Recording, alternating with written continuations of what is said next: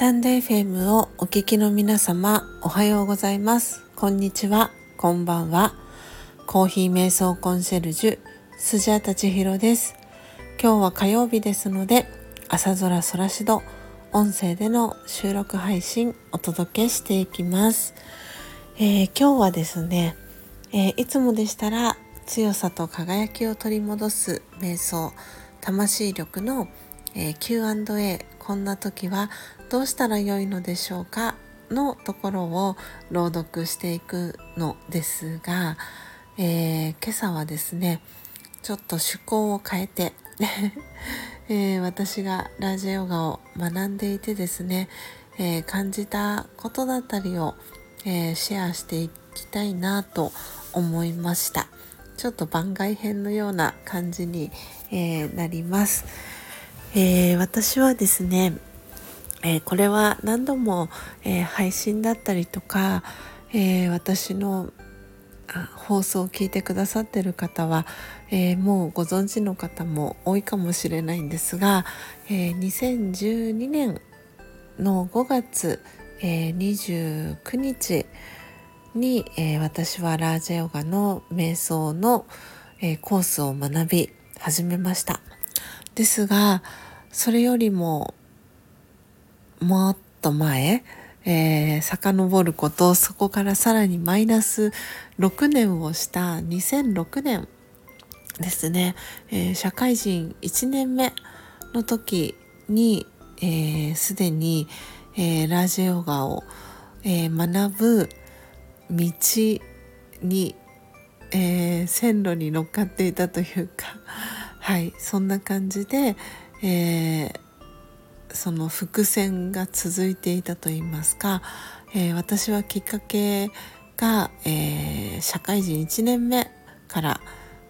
あったかなというふうに個人的には思っています。と言いますのも、えー、社会人1年目が私は2006年の、えー、4月だったんですけれども、えー、一番最初に、え証券会社の営業を社会人1年目の時に、え約3ヶ月ぐらいなんですけれども、えしていました。失礼いたしました、え今5時50分のねアラームが入ってしまったのでえ、音声が一時途切れてしまったんですけれどもはいということで、えー、同期が当時私含め8人、えー、いたんですけれども1ヶ月ごとに同期が1人ずつ辞めていってで、まあ、次は誰だみたいな感じになっていてですね。で私は入社して3ヶ月目の時に朝起きた時にお布団から起き上がれなくなってでそこから、まあ、病院に行ったところヘルニアですねっていうことで、まあ、会社をお休みしばらくすることにしました。で最初は、まあ、辞めるつもりではなく休職をしてでヘルニアが治ったら復職するという方向で考えていたんですけれども、えー、まあ、その休職をしたタイミング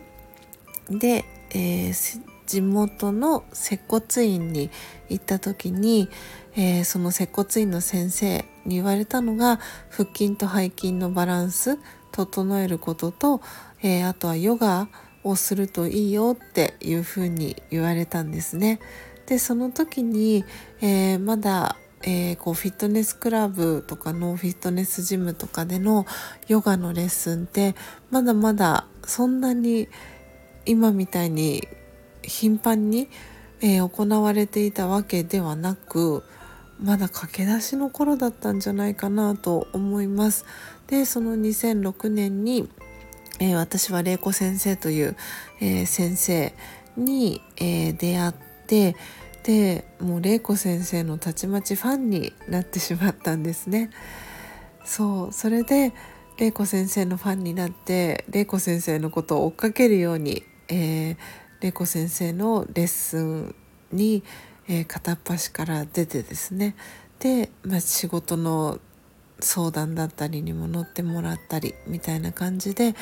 えー、会社を休職している間、えー、ヨガのレッスン出たりとか、まあ、ベリーダンス始めたのもその時だったんですけれどもそうやってちょっとこう体を整える体と心のバランスを整えるみたいなことを始めたのが2006年でした。でその玲子先生は年齢で言うと私の母とほぼ、えー、同い年ぐらいなんですけれども本当にあのー、いつもね私の仕事の話だったり悩みだったりをうんうんとただただ聞いてくれてでそれに対して何かアドバイスをするっていう感じではなかったんですね。でそれで玲子先生に、まあ、話を聞いてもらってで私は、えー、いろんな理由があって、まあ、その一番最初に勤めた証券会社を、えー、3ヶ月ほどで、えー、卒業をしてでその後、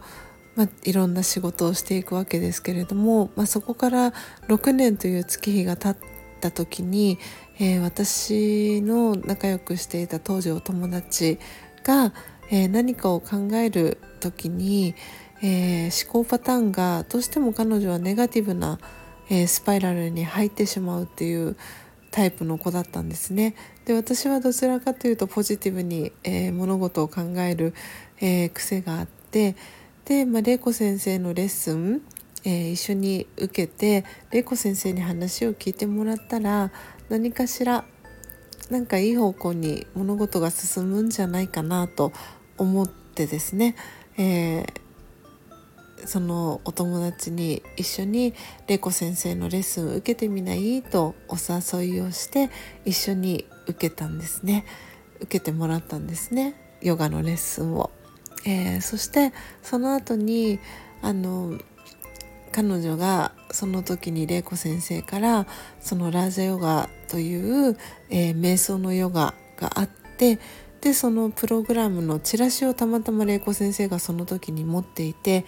で彼女はそのプログラムになんとですね一人で行ったんですよね。なんかそういうプログラムに一人で行くような子ではあんまりない印象だったんですけれども彼女は一人でそのプログラムに参加をしてで終わった時に、えー、私に電話をかけてきました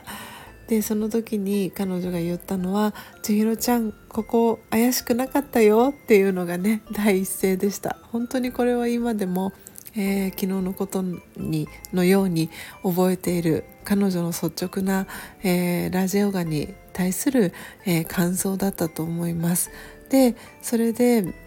彼女がその電話の中でうんとその次の月だったかな、えー、6月の末ぐらいにうんとラージヨガの、えー、リトリート、えー、少しこう海外の避暑地みたいなところで、えー、リトリートがあるんだけど千尋ちゃん一緒に行かないと彼女に誘われて私は2つ返事でいいよって、えー、返事をしました。でその、えー、リトリートに参加するために、えラージヨガのコースを、え事前にね学んでおいた方がいいんだけど一緒に千尋ちゃん学ばないって言われたのがきっかけで私はラジオガを学ぶことになりました。本当にひょんなきっかけからこうやって私はラジオガに出会ってそこから、えー、11年間、えー、ラジオガを学び続けて、えー、今に至ります。本当にあの時、えー、私のお友達のね美香ちゃんというお友達なんですが彼女がきっかけをね作ってくれてで彼女は今は、えー、作業療法士の、えー、お仕事をしているんですけれどもで彼女はねラジオガの、えー、学習は今はお休みをしているんですけれども、え私がこうやって、えラジオガにどっぷり、え使ってですね 学びを続けていることは彼女も、え知っている間接的には知っていることなので。またねどこかのタイミングで彼女が、えー、美香ちゃんがラージャヨガの学習をねまた再開したいなって思う日が来たら嬉しいななんて思ってもいます。えー、本当にラージャヨガの瞑想の、えー、学習は、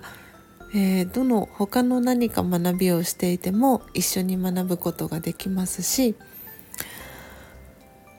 日常生活の中に、えー、取り入れることのできる、えー、知識だったり、えがたくさん含まれています、えこの配信を聞いていただいた方で、えラジオが瞑想、え興味持ってくださった方は是非一緒に、えー、学べたら嬉しいなと思っております。えー、ラジオヨガの、えー、プログラムは、えー、全て無償で提供されております。でどんな、えー、背景の方も、えー、学びができるように、ね、なっていますのでよかったら是非新しい、ね、趣味だったり、え瞑想にね興味持っていらっしゃる方でどんな風に、えー、ラジオガの瞑想ってやったらいいのかなとか瞑想やってみたいけどどこからやっていいかわからないとかそういう方がいらっしゃいましたら是非気軽に、え、声をかけていただただけたら嬉しいです。というわけでというわけで今日は、えー、私の、えー、ラージヨガとの出会いを改めてお話をさせていただきました。最後までお聴きいただきありがとうございました。コーヒー瞑想コンシェルジュスジャータ千尋でした。さようなら。